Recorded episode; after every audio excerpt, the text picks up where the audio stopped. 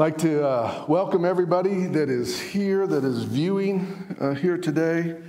Um, I thank you for those that I've had visits with. I wanted to encourage you to continue to schedule visits, and we can do that any way that is uh, comfortable for you. It could be a Zoom call, it could be a phone call, uh, lunch, dinner, as you've seen, and it, it, helps, even though it's just one visit. We I visited with some folks last week. One was a golf visit on Friday morning, and which was great with Adam and his father and his father-in-law, Adam Bly. Uh, we had a great time. I told my son, he asked me how I did because he's a golfer, and I said I did really good. And normally when I start out bad, I pout and throw fits, and and I said I did really good. I started out horrible on the first two holes, and then I was with church people, so I couldn't throw a fit or pout.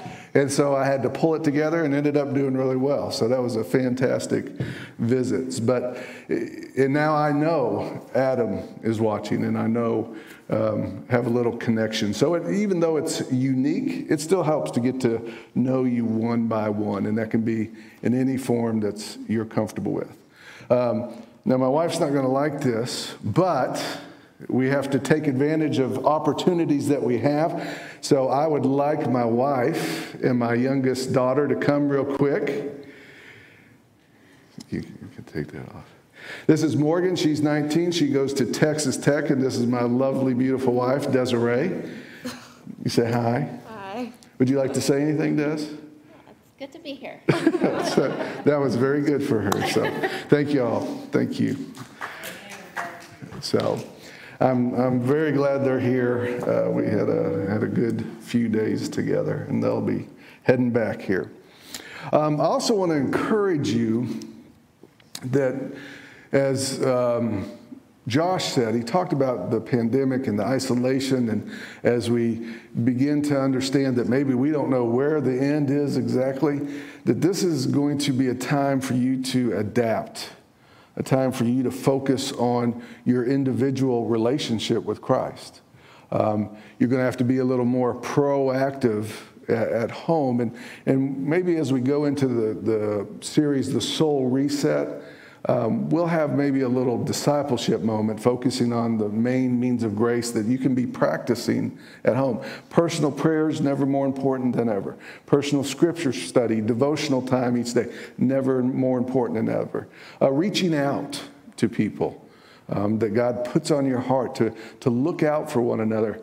Uh, a unique way uh, that this was done uh, last week, a family had asked for some extra communion drive through communion that they wanted to share with the family they knew that was going through some things. And I think that's a fantastic idea to use uh, this drive through, this take home communion as an opportunity to reach out to your neighbors or to somebody that might be going through a rough time to introduce them to a relationship. Introduce them, I mean, starting at the core of the gospel, right? Christ's death and resurrection uh, for us. Um, so, so, anyway, I just want to put that out there to be attentive to your soul, be attentive to your relationship with Christ. So, all right. Well, let's get to the meat of it today. Uh, we are talking about love, and this is a subject that um, is is I have to be very careful that I don't get into the weeds and get into the details, but it's, it's, it's part, we really don't get through grace unless we go through sin and, and law, right? The law came first. The law has purposes, and we're going to talk a little bit about that. But ultimately, where we end up, even why the law was given to us, it is because of love. And so, in the end, Jesus takes us throughout all Scripture, and you get into um, our Scripture and other Scriptures that say, in the end, when you love God and when you love others selflessly, you will end up fulfilling all of the law. So let's get into it today. Scripture comes from chapter 22 in Matthew, verses beginning in verse 34. Listen for the word of the Lord. Hearing that Jesus silenced the Sadducees and the Pharisees, he, uh, the Pharisees got together. Uh, let me start that over. Hearing that he had silenced the Pharisees, or the Sadducees, the Pharisees got together. One, one an expert in the law, tested him in the, with this question Teacher, which is the greatest commandment of the law? Jesus replied, Love the Lord your God with all your heart and with all your soul and with all your mind. This is the first and the greatest commandment. And the second is like it to love your neighbor as yourself. All of the law and all of the prophets hang on these two commandments. This is the word of God for the people of God. Let us pray. Dear Lord, as we come to hear your word, Lord, I pray that you would open our hearts and minds, that the words of my mouth and the meditations of my heart, uh, Lord, would be pleasing to you and would be carried by your Holy Spirit, that each one of us would receive the message you have for us here this morning. It's in Jesus' name we pray. Amen. So I've been asking some people, some have heard, some haven't, if you have ever heard of the term virtue singling. Um, it's kind of a psychological theory. It's very popular in some areas today because it, it especially with social media. Basically, what virtue singling is, is that you, you put forth uh, something that, that's, uh, let me give you a few examples. So, a person sharing a status on social media in support of some type of movement, of some type of issue, to show others that they're a good person, right? So we all have folks on there, and we know that people will put stuff, and it, in doing that, there's a part of us that is telling the world, I'm a good person because I support this cause. Or it's akin to wearing a t shirt that has a popular movement or um, issue that you support. Um, there, there's all kinds of different ways. Social media, Facebook is the best kind of. One of the more, well, it's not that recent, but in the last few years, the Ice Bucket Challenge. Many of you remember that? Well, you were supposed to donate money. It was centered around donating money to A- A- A- I'm tongue tied today, ALS, right? And you're supposed to do the Ice Bucket Challenge and then send money. Well, the, the, the, the virtue singling there was many people did the Ice uh, Bucket Challenge to show they supported the cause, but it was later found out a lot of people never sent in the money. So they wanted to show or participate to show they were involved.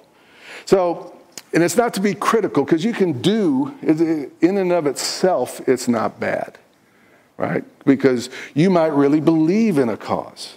I mean, it can, there can be some duality here that you give to the cause, but, but you also like all the likes that you got on Facebook. You know, and when we put something out there that's kind of uh, uh, a righteous claim to show that you're good, uh, the more likes we get, the more justified we feel. And this can be intrinsic or extrinsic. Sometimes we could want to tell people and, and get the approval of others that we're a good person and we support the right causes and our viewpoint is right. Um, but sometimes that can be for ourselves too, right? Go, going back to the how many likes did you get? Uh, the more likes you get, the better you feel about yourself, the more right you feel. And usually uh, it's just people that agree with you, so you haven't really changed the world or done anything, but you feel more important. And so I don't want to get lost in that, but that, that's, that's very, uh, it's a common topic, especially for some podcasts I listen to, this, this idea of virtue singling. But what is important about that, or why I bring that up, is because there's some, there's some elements to it that are very biblical. Because when we are virtue singling, we are trying to convince ourselves that we are good enough, that we are worthy, that we are justified. It's a, it's a form of self justification, right? Whether it be to other people or be for ourselves. We're justifying ourselves. And this bleeds over into some important topics in Scripture self justification and living by the law, our works righteousness.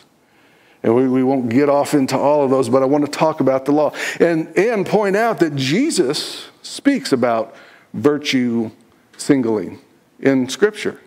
If we go to Matthew um, chapter 5, Sermon on the Mount, he's talking about he, what does Jesus say of the Pharisees? He's, he's warning them against virtue singling. He's saying, All right, when you pray, don't go out on the street corner and make a big production of how holy and mighty you are and how righteous you are, but go and talk to your Father in secret.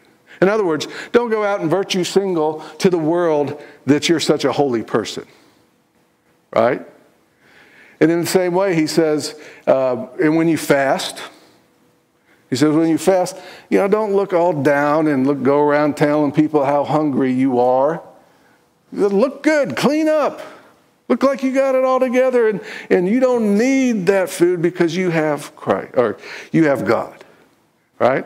So Jesus even speaks to that in Scripture. Because that's that crossover when he's talking to the Pharisees continually about them living by the law and trying to be self righteous and self justified. And that's important because we need to understand. We don't talk about the law a lot, and, and we don't need to, but we have to understand it. Because the law is a major part of the biblical story, especially in the Old Testament. It is all about the law. God gave us the law. And Paul speaks about it, Jesus speaks about it. Because what the Pharisees were doing and the religious leaders were doing, the Sadducees were doing, what they were doing was trying to justify themselves. You know, they, they added like something like 600 new laws. And Jesus talks to them about following the tradition of men. The, the laws you made, you put higher than the laws God made. And they like to sit at the front seat or, or the front uh, seat at the table. They like to have all their tassels shown. They like to show the world how righteous and holy they are.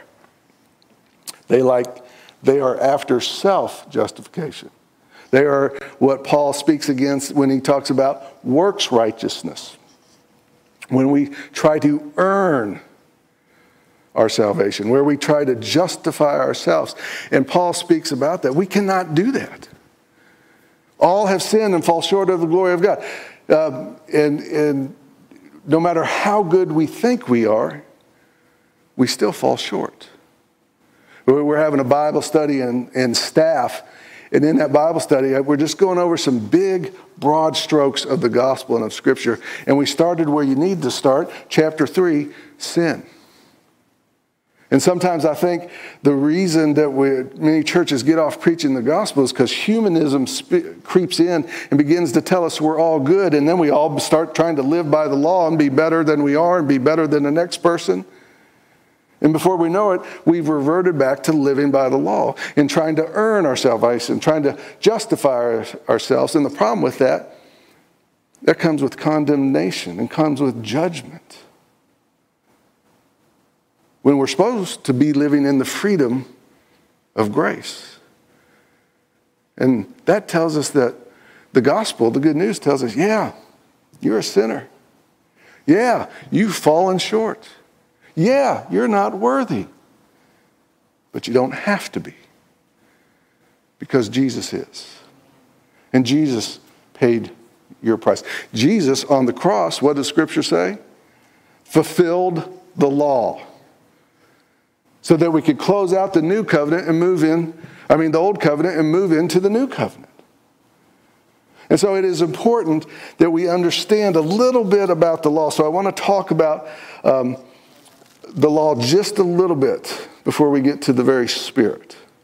Because as Paul teaches us, we, he begins to talk about the law and how it's not meant to save us.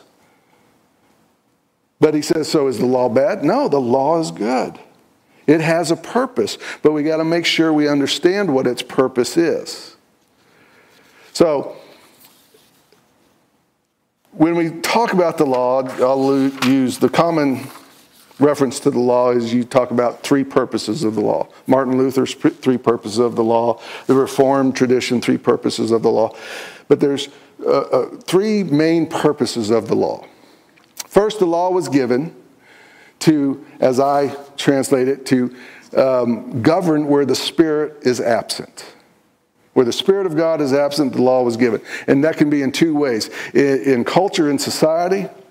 So in the Old Testament, you don't see the Holy Spirit so much. It, I tell people uh, it's more like God has a squirt gun, very theological, right? God has a squirt gun. And he, he gives the Holy Spirit for this purpose, and he pours out his Spirit for this purpose. But it's not, as in the New Testament, poured out and flooding over us and in us. Right? And so it is at this time that God gives the law to his people. And understand, the law from the beginning was supposed to be to keep them in relationship. A wayward, broken, rebellious, unfaithful people, keep them in relationship. In Deuteronomy, he says, If you follow these laws, you will be blessed, and I will be your God, and you will be my people, and you will be where you need to be with me. And then he goes, because he knows us, he knows our nature. He tells his people, but if you don't, and he actually later on goes, when you don't, he goes, but if you don't, you're going to do all that happens after Deuteronomy, all that happens in Kings and Chronicles. You're going to begin to drift away from me and you're going to begin to worship other gods and be unfaithful in our relationship and you're going to be carried so far away from me. Uh, I always say the extreme example at some points in Israel's history, they got so far away from God because they got so far away from living under the law that they started sacrificing their own children to other gods. And God knew that. He knows us. And so he gave them the law.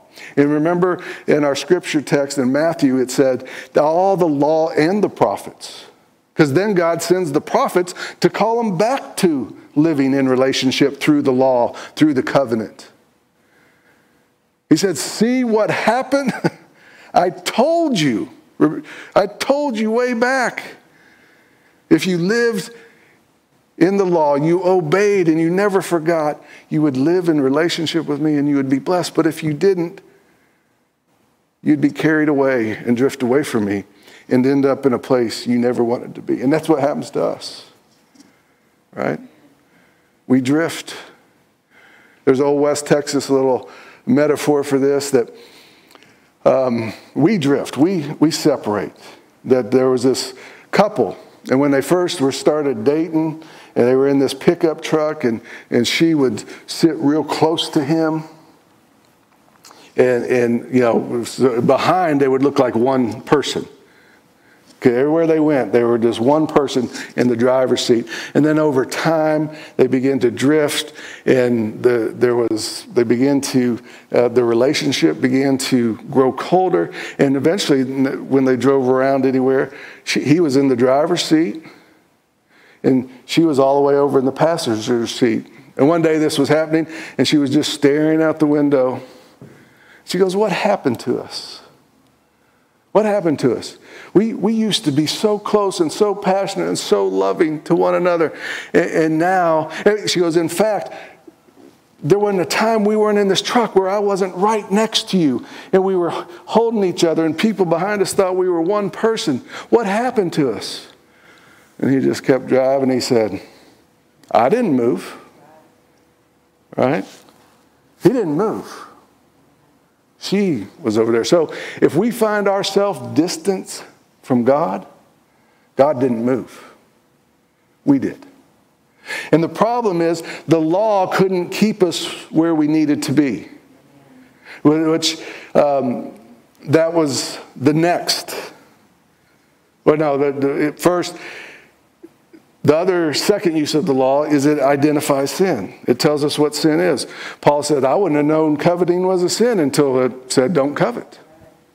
Right? It, it identified sin in the world at a time where, where people were making up their own morals, their own rights, their own wrongs. God said, Here is my nature, and here is my law. And so we see in the Ten Commandments, we see two parts of our scripture today, the two greatest commandments. Part of the t- Ten Commandments is, is uh, laws against, that are designed to keep us in relationship with God, and the other part are designed to keep us in good relationship with one another. And so they were designed to show us what sin and selfishness is. Right? And so it, it not only identifies sin outside of ourselves, it identifies the sin in our own hearts.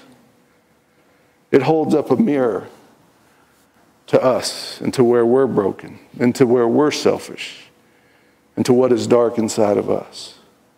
And the law helps to do that. When you've hurt somebody, when, when uh, uh, obvious one, when you steal from somebody, right? It tells us that came from in here. And so the law governs where the Spirit is after. And let me back up there. I told Lisa I was going to have trouble cramming all this in here. Uh, but it also, the first one, it governs where the Spirit is absent. That's not just in the world or the story of Scripture, that's in our own lives. Right? Now, we have the Spirit, and we're going to talk about that in just a second, in us. And then when I am fully immersed in the means of grace that keep me, the Spirit high in my life, when I'm reading my devotionals, when I'm praying, when I'm serving, when I'm worshiping, when, and when I'm fellowshipping with other Christians that are keeping me accountable, the Spirit is high in my life, and I don't need the law. Because I'm not going to steal. I'm not going to be selfish. I'm going to, I'm going to love people with the love of Christ because the very Spirit of Christ is in me. But even though I have the Spirit of Christ in me, there are times that I drift. And that Spirit begins to wane. And when, when I start to drift, then I'm not living in the spirit of the law. And so, I usually my, the form of my law, in a good way, is my wife. When I'm not reading scripture, when I'm not praying, when I'm not where I should be, and the spirit begins to wane, I might need a reminder Jim, stop acting like that. You can't do that. That was selfish. Do you see the difference? So, so the spirit or the law working where, governing where the spirit is absent works in a couple different ways. In society, in a culture, if you don't have a spirit of Christ in that culture, in that community, you need a law to govern. And in our hearts, where the spirit is absent, we need that law to come in and get us right back on the right track. All right. So I had to jump back. That was important. I couldn't miss it. So the third point of the law, the third use of the law, is that it points to Christ by highlighting our inability to keep it, to be faithful, to be righteous. That's what the entire story of the Old Testament is a story of a people that can't be faithful enough, can't be righteous enough, have given, been given opportunity after opportunity, and they can't do it. At the end, the last book uh, of, of the Old Testament in Malachi, it's a sad story. God's frustrated, God's tired. He's been through this entire history with the people, and they still don't get it. He tells them, he says, Yeah, sure, you're going through the motions.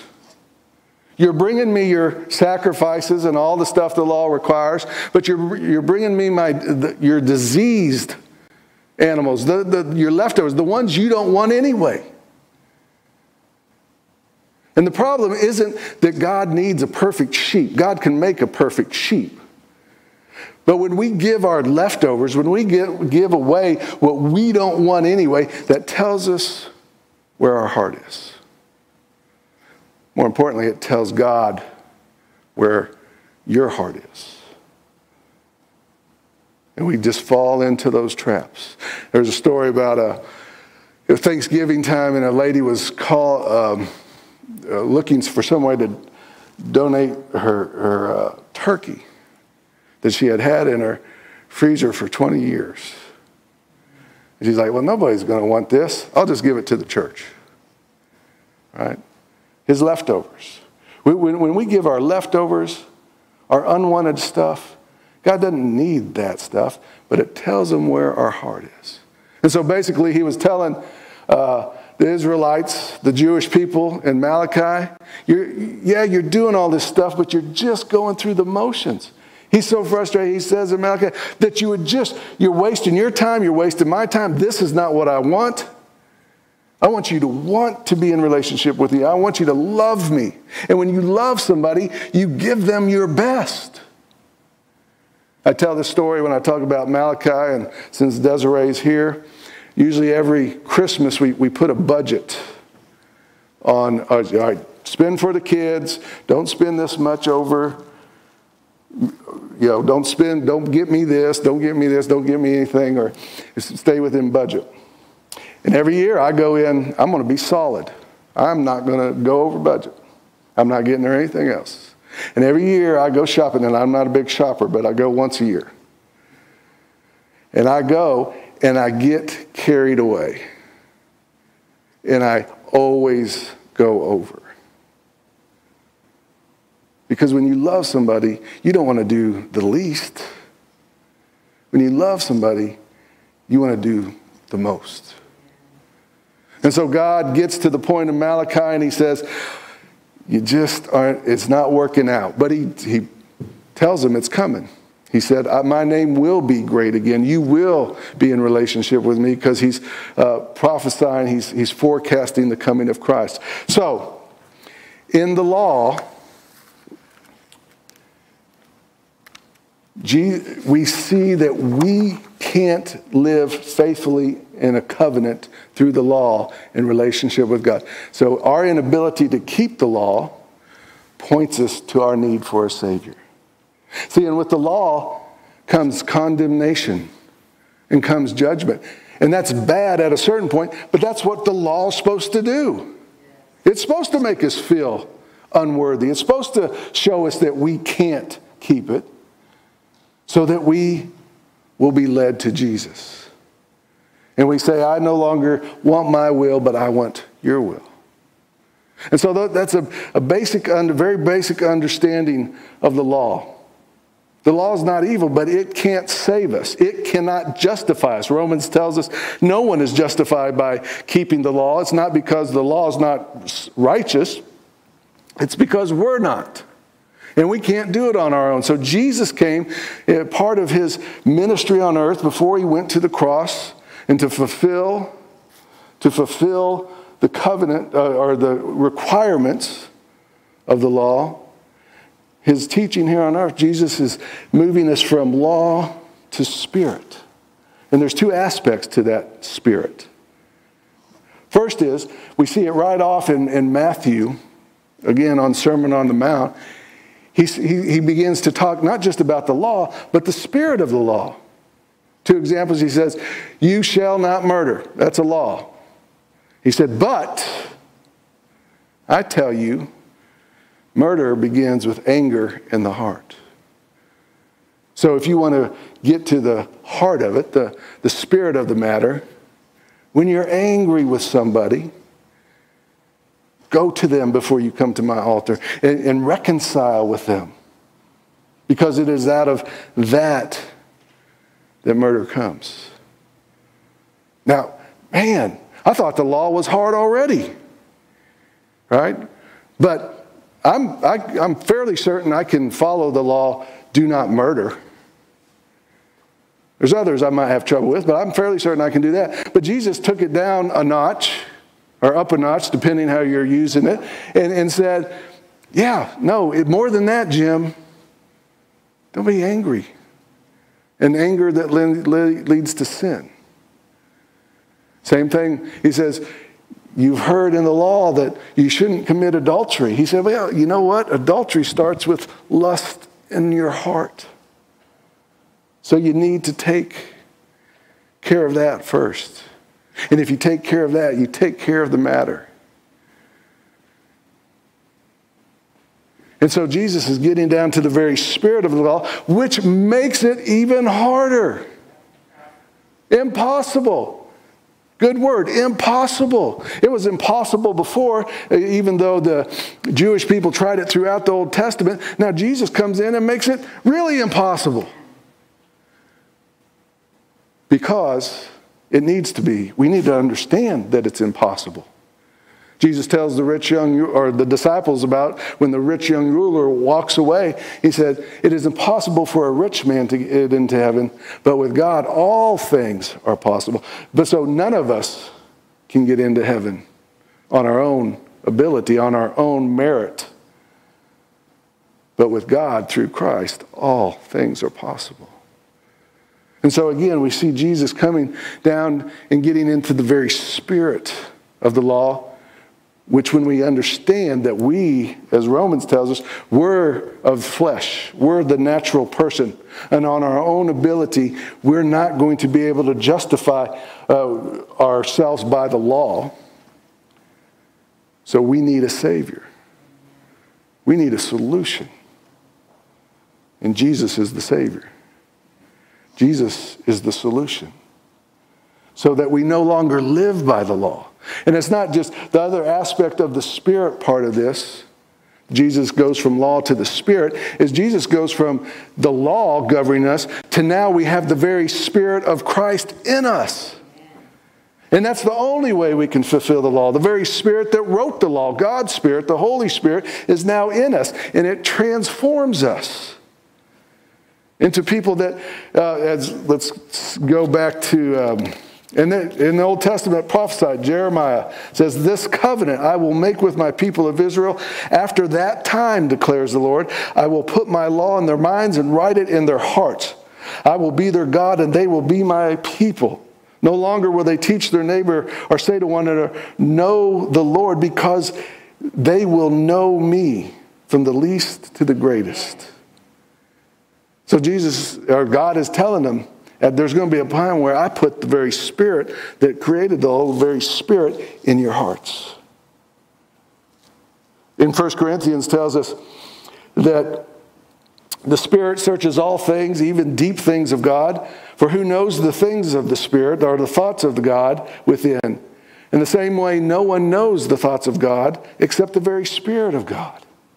And now that we, through Christ, who through his death on the cross, satisfied the requirements of justice and the law, but through his resurrection, we receive the Spirit that transforms us into new life.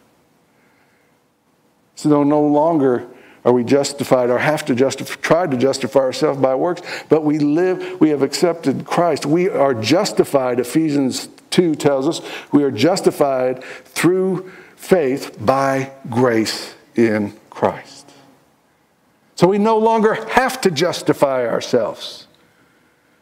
We no longer have to go out and try to find the approval of others or to be justified by others or to feel that we're justified because we're a good person. Because, one, we're not.